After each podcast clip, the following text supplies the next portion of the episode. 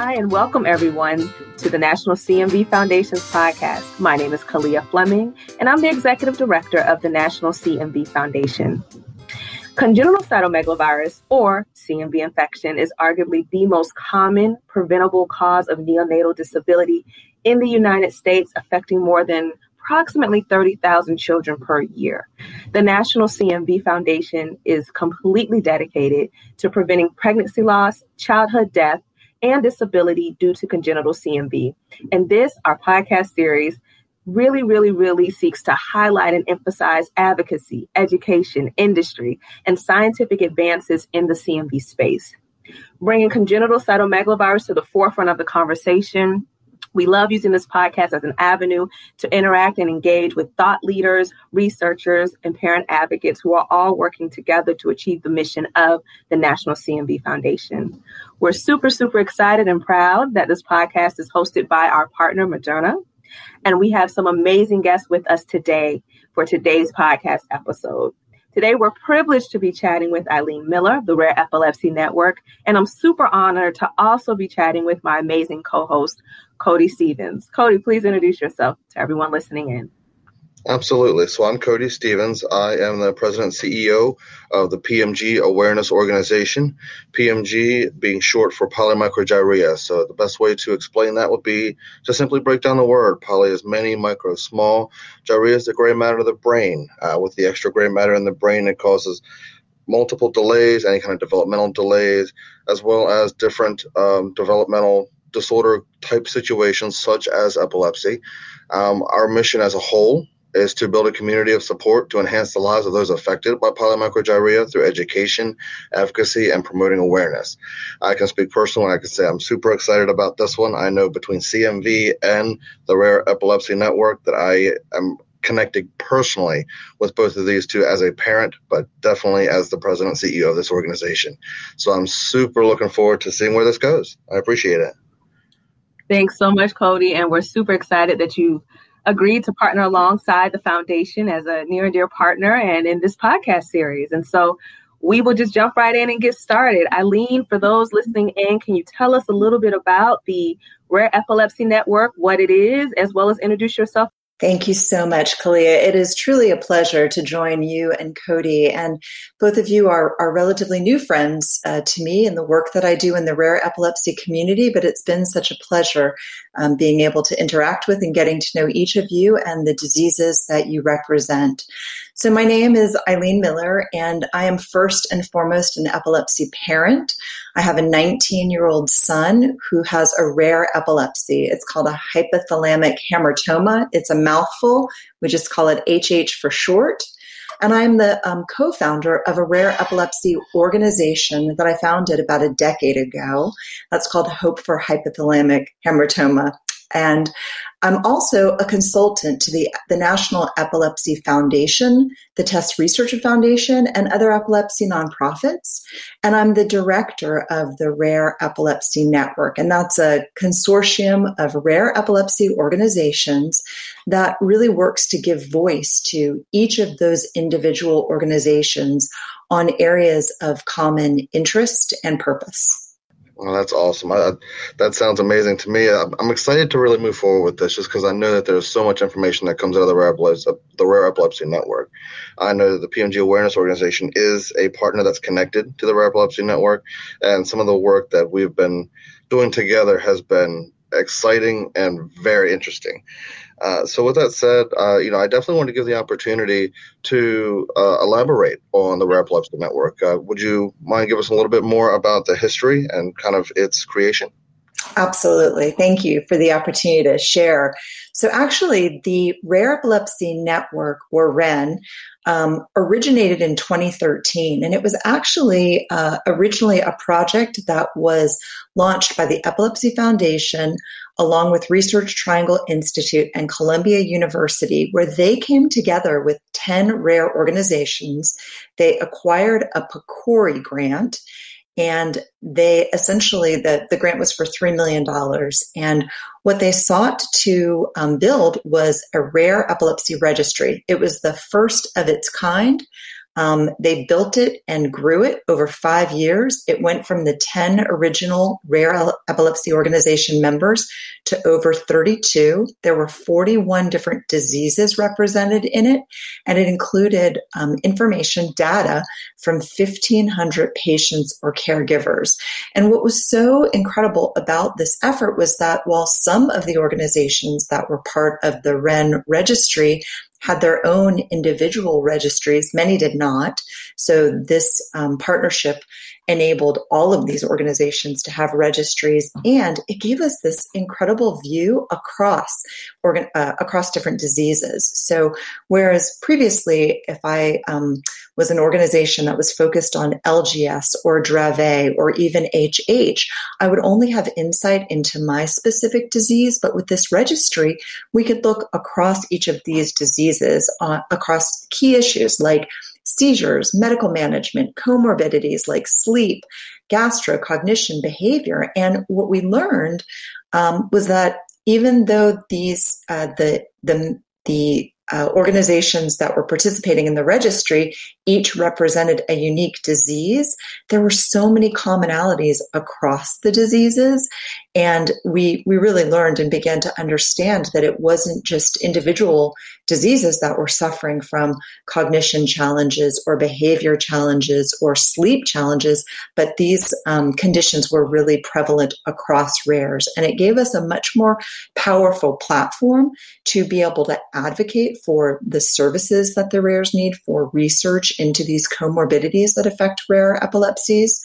Um, the registry itself came to an end in about 2018, but the information um, uh, compiled in it still lives on and is available for academia, for industry, for other folks that might be interested in looking across these rare conditions. And the partnership that was established by these 32 organizations became so important to all the folks that were participating that even when the registry closed and the funding came to an end, the organizations looked at themselves and thought, we're we've accomplished something major together. We've built this registry, but there are so many other um, common concerns and things that we'd like to do. We'd like to keep the network going, and so in many ways, even though the network has been around since 2013, it underwent a, a, bit of a rebirth in, in 2018. And since that time, it has uh, more than doubled in size. So we are now um, it's 70 plus member organizations representing 70 diff rare, uh, different rare epilepsy um, diagnoses. Wow, that is awesome. Thank you so much for providing that overview. And I, I, really loved what you said about how once you dug into the work and into the needs of your partnering organizations, that you realized there were so many things that were interconnected and it was just not one need, right? Not one just issue on the spectrum of care. Uh, that was needed based on on on these illnesses, and I think that's so key for CMV in particular. As we know, it's linked to developmental delays, visual loss, hearing loss, um, seizures, epilepsy. So this type of network fits really nice with the work that we're doing since there's so many possible outcomes as a result of CMV infection. And so I wanted you to please just tease out a little bit more for listeners about key programming that falls under your role with the Rare Epilepsy Network as you try to address all these varying needs and possible outcomes with these organizations. Thank you. And I, I, think your observation, Kalia, is spot on. You know, we really did realize, and I think that registry played a big part of it in, you know, when you're working within a rare epilepsy, it's easy to think, wow, the burden on my community is so tremendous and not really look sort of outside.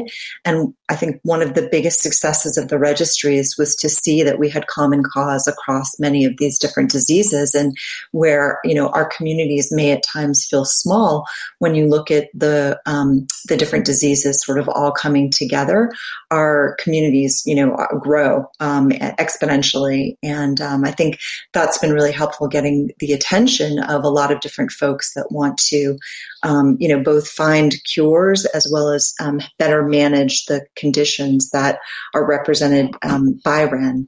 I you know, am thrilled to be the volunteer director of the Rare Epilepsy Network. And what I'm really focused on is first and foremost making sure that any rare epilepsy organization knows that we are here as a resource. Um, and uh, this is both for you know organizations that are quite mature, like Tuberous Sclerosis or Dravet, as well as organizations. Um, there's one recently for a gene called FAP12, and I just recently met the mom who founded the organization, and she is literally uh, representing patient one and two. Her two daughters are uh, two of the first kids diagnosed with this disease, and she's out there looking for other people in addition, we have other folks that contact us when they get a rare epilepsy diagnosis and they haven't found their community yet. So I think one of the big um, roles that REN serves is we bring all these epilepsy organizations together. We, fi- we provide mentorship for organizations that are more mature and maybe have been around for 30 or 40 years for those that are literally coming out of the woodworks now. And we also provide, frankly, a roadmap for folks that maybe haven't found an organization that are thinking about whether that's the path that they want to take going forward. As a network, we meet monthly and we try to bring to our members real um, value added things that cut across the different diseases. So, for example, genetic testing, many of our um, rare diagnoses, not all of them, but many of them are caused by. Um, by a gene that has gone haywire. And we recently brought one of the biggest companies providing free genetic testing um, to epilepsy as well as other diseases to come speak with our members. And the conversation included things like, you know, is your rare epilepsy gene represented on the panel? And if not, how can I get it represented on there? And can your organization be referred to for somebody that receives a diagnosis that includes that um, rare epilepsy gene? And so these are ways where instead of 70 rare epilepsy organizations having to sort of do the legwork of trying to make sure that their genes are on the panels and their organizations are listed in the in the resources, excuse me, we can do that more efficiently across the diseases. And that is just one example. We are looking at projects across registries, quality of life, ICD 10 codes. There's so many other projects that each of our rare epilepsy organizations are trying to um, tackle individually. And if we as a coalition can help provide that pathway and make that happen more efficiently, faster um, across diseases, that's really what um, what our mission is and, and what we hope to do. Wow, there's there's just so much that goes along with all that. You know, you definitely hinted on uh, a lot, eh, kind of in one statement there when you mentioned about you know the different uh, you know you were talking about the the key programming and the major roles uh, that are going on. When you have th- that many organizations that come together for the common cause, I mean the, the the words community and partnership is just they become so important. There's so much, like I said, there's so much information before you know you guys connect that all of a sudden when everybody gets together and has an opportunity and has the opportunity to speak on the different things and how it affects their organization and their you know their diagnosis personally uh, it, it's amazing how far it can go and you know i know you, you kind of mentioned on some of these you know in your in your previous answer here but I know that there's, with that said, there's a lot of different focal points, um, you know, for the Rare Epilepsy Network and a lot of its partners. You know, with that many with that many organizations represented, I can't imagine how many focal points might come into this. But I'd love for you to uh, to elaborate on the, the important focal points that are going on right now for the Rare Epilepsy Network. Thank you, Cody. Yeah, there there are so many focal points across REN, but I think some of the highlights to keep in mind, especially for people that may be less familiar, both with CMV and PMG and HH and any number of other rare epilepsies, is that while epilepsy is not rare, um, there is a growing number of rare epilepsies. So we are part of a, of a larger community. And what people may not be aware of, as I mentioned before, some of the rare epilepsies are caused by um, have genetic underpinnings, but rare epilepsies can also be caused by structural, metabolic, infectious, and immune underpin- underpinnings as well. Polymicrogyria or PMG is an example of a structural epilepsy, and CMV is an example of an infectious cause of epilepsy, and hypothalamic hamartoma is also an example of a structural epilepsy. And the other thing I think, a, a, another common focal point is that 50% of all people diagnosed with epilepsy do not know the cause. Um, and you know, with improvements in genetic testing, with imaging, with other diagnostic tools, I truly believe that what is rare now may become more common over time. Another, you know, commonality is that unfortunately treatment doesn't work for everyone and at least 1 million people, that's a third of all people diagnosed in the United States have what's called refractory or uncontrolled epilepsy. So the the REN, you know, really has a megaphone, an important megaphone to speak to the public to make sure that if, you know, you you have a young child or you have an adult and they have a refractory epilepsy, that you are insisting, in fact, you are demanding that you get genetic and other testing to find out if um, the underpinning of your disease is known. And the reason that's important is that um, in the sort of the scientific world, as precision medicine um, is evolving, you know, across many diseases, it is also starting to evolve for epilepsy as well. And it is not one size fits all treatment. There are many drugs. There are many other surgeries and other types of interventions. And in some of these diagnoses, what you do can have um, a significant difference. If the goal is to stop the seizures, prevent any type of um, losses in um, abilities, the earlier we can get an accurate diagnosis, the earlier we can ensure that the um, that the treatment matches the diagnosis and is not going to do more harm than good, the better. And so REN really sees, you know, one of its biggest focal points is to take this information and make sure that we are educating clinicians, researchers, the public for all of the rares out there. So we really sort of stand next to each of your organizations in trying to, you know, kind of raise that microphone and raise the volume on that messaging so that um, so that all of the families that are impacted by a rare epilepsy will um, have a shorter diagnostic odyssey, will have you know a better opportunity to find appropriate treatments, and will have the best possible outcome um, uh, with in light of their epilepsy diagnosis. I love that you said that, Eileen. I mean, that just speaks to everything we're focusing on, you know, with the foundation, particularly with this this focus, this highlighting, this push for newborn screening, right? We we clearly know that if you have newborn screening, certain therapeutic treatments and, and, and everything that's needed that can be started early certainly can be a benefit to the family um, and to the child. So I, I, love what you said about that because it really seems like you equip um, REN partners with advocacy strategies, advocacy efforts, advocating for your disease, advocating for finding the idiopathic reason behind um, your type of epilepsy. So I really like that advocacy push for your partners. And I will echo what Cody said earlier about the word you used previously, which was community. And I think that is so key for all of us working in this space right now as we just came out of a 2020 year filled with COVID unknowns and depending on who you speak with, we may be coming out of COVID. We're not fully out the clear as we look into 2021 it's important to really have that sense of community and belonging and resources close to you to help kind of provide that guidance and that support that's needed when we're working in the unknown, right? Like all of us are trying to increase visibility and awareness for our specific disease states. We're all trying to increase funds to help support the work that we do. So that community piece is really helpful.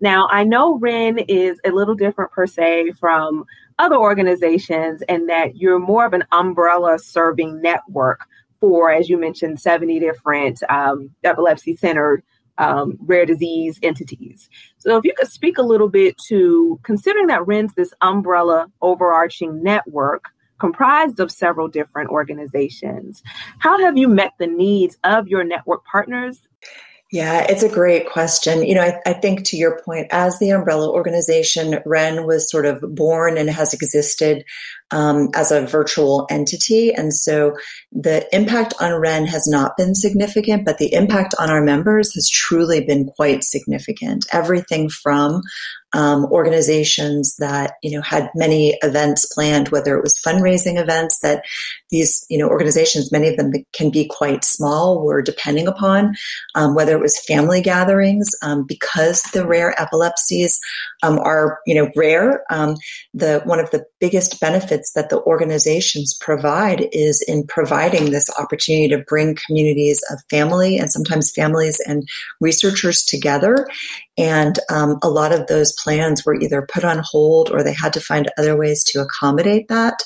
Um, I think that also a lot of the research labs in the in the you know broader uh, medical community, but certainly in the rare epilepsy community, they couldn't operate in the way that they normally would, and so which can be devastating, especially for rare organizations that are doing their best to fundraise to keep the lights on and um, do different types of animal modeling and other things, those days where those labs were closed can really um, be you know tremendous cost um, in the progress in these diseases. So I think you know what I have to say is that the rares, in the best of circumstances, are a resilient bunch of people, and many of the founders of the organizations um, are also parents themselves. So not only are they trying to serve the broader community, but they are living these diseases within their home life day in and day out.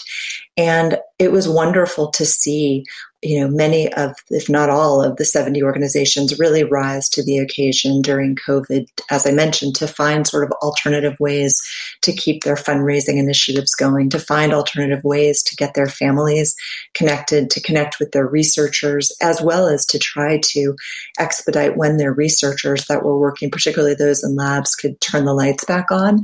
And I think one of the other benefits of having an umbrella organization is that it's such a rich learning learning environment. Um, and we see that time and again where one organization has a question How do I do X? How do I form a medical advisory board? How do I hire a research um, intern? How do I um, you know, plan a conference or apply for an R13 grant.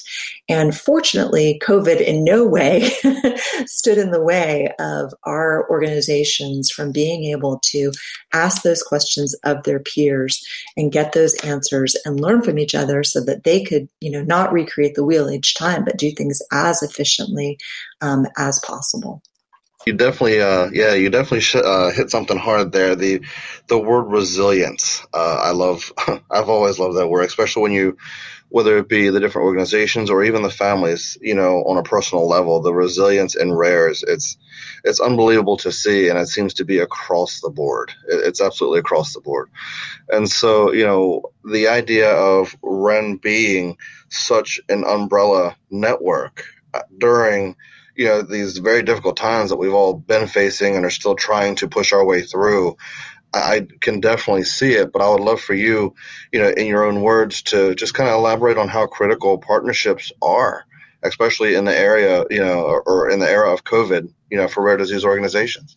Yeah, as I mentioned earlier, you know, I think that partnership and collaboration and building community and sharing is really the the culture that we are building within the Rare Epilepsy Network, and that started, you know, it pre-existed prior to COVID, um, but COVID has certainly made that even more critical. You know, as mentioned earlier, these are small, teeny tiny communities. I mean, we have some some of the rare diseases that maybe have, you know, hundred thousand people with the diagnosis, but we also have communities as I mentioned, where, you know, there's patients, there's two patients out there, there's, you know, 30 patients out there, there's maybe 100 patients out there. And so um, for the organizations, particularly those that are representing small patient populations, collaboration and partnership is everything for them. Those families, and, and I was in that boat myself as a parent. When my son was diagnosed with HH, it was a long time before I even met, you know, a doctor that had familiarity with that disease, and certainly another family that had um, any, you know, familiarity with that disease. And and those were critical meetings for me as a parent to have somebody who understood what my family was experiencing, what the roadmap looked like, what the trajectory for my son would look like.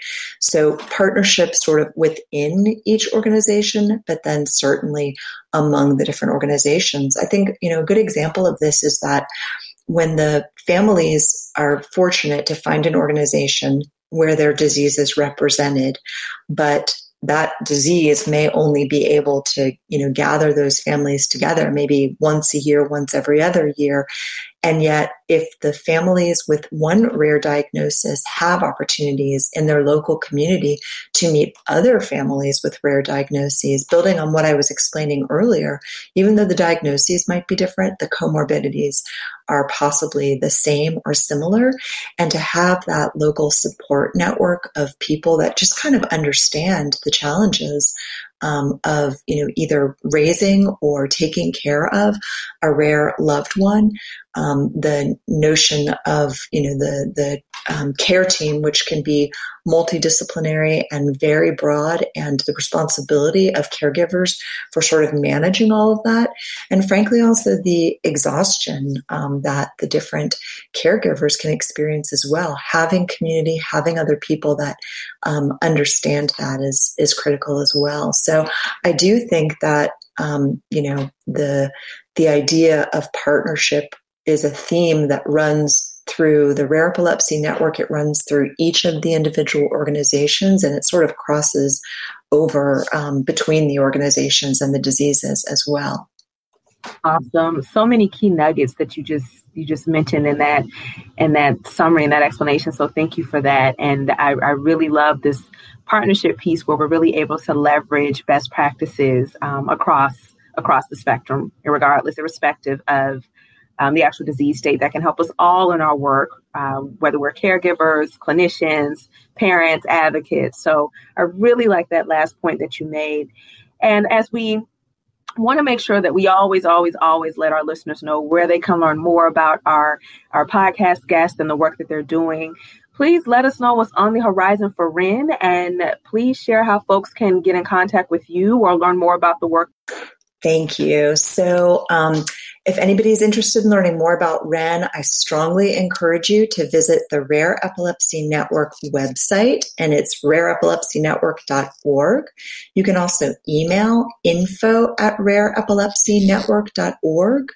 And we, um, as I mentioned, even though we are an umbrella organization, you know, if you are living with a rare epilepsy and you want to find an organization that represents your um, specific diagnosis, please, please visit our website. Look on our membership and partner list. You will see all 70 rare epilepsy organizations listed there. I hope that you will find one um, that will be meaningful to you and for your diagnosis, where and you'll be able to through that to find community information, research, and support. But if you don't see an organization for your condition listed on the Rare Epilepsy Network, I want you to reach out to me as well um, because that is part of our mission, right? Is to make sure that when folks are newly diagnosed, we can match them with the best resources that are out there and available. I'll also put a plug in in May um, 7th and 8th. Several of the Epilepsy Foundation's regional, the Western regional chapters are actually organizing a rare epilepsy conference, a two day conference where they have invited both patients and advocates and caregivers, as well as some of the top researchers um, in the epilepsy space. And they're going to be talking about a lot of really relevant topics, including things like, you know, um, uh, what's coming down the research pipeline, um, what to do if you uh, if you have an unknown diagnosis, what are um, best ways to handle some of the common comorbidities across the rares. So I would strongly encourage, and, and this is um, a rare epilepsy wide conversation. So there will be people from all different types of rare epilepsies sharing their perspective and sharing information. Um, so I hope folks will um, take advantage of that. And um, if we can include information information uh, associated with this podcast, um, we'll be sure to include a link for that as well. Thank you so much, Eileen. You absolutely can. We appreciate your time. We appreciate you sharing those resources and letting folks know how they can learn more about REN or and or become more involved. So super, super, super many, many, many thanks to you for your time today. Cody and I are super appreciative. This was quite informative and insightful. And we just want to say thank you again. We are proud to partner with REN and we certainly look forward to continuing this conversation as the work of our foundations and, and organizations continues to grow as a whole. So thank you so much. Uh, we certainly look forward to promoting activities and events that are coming down the pipeline for REN. So again, thank you for your time and thank you everyone for listening in.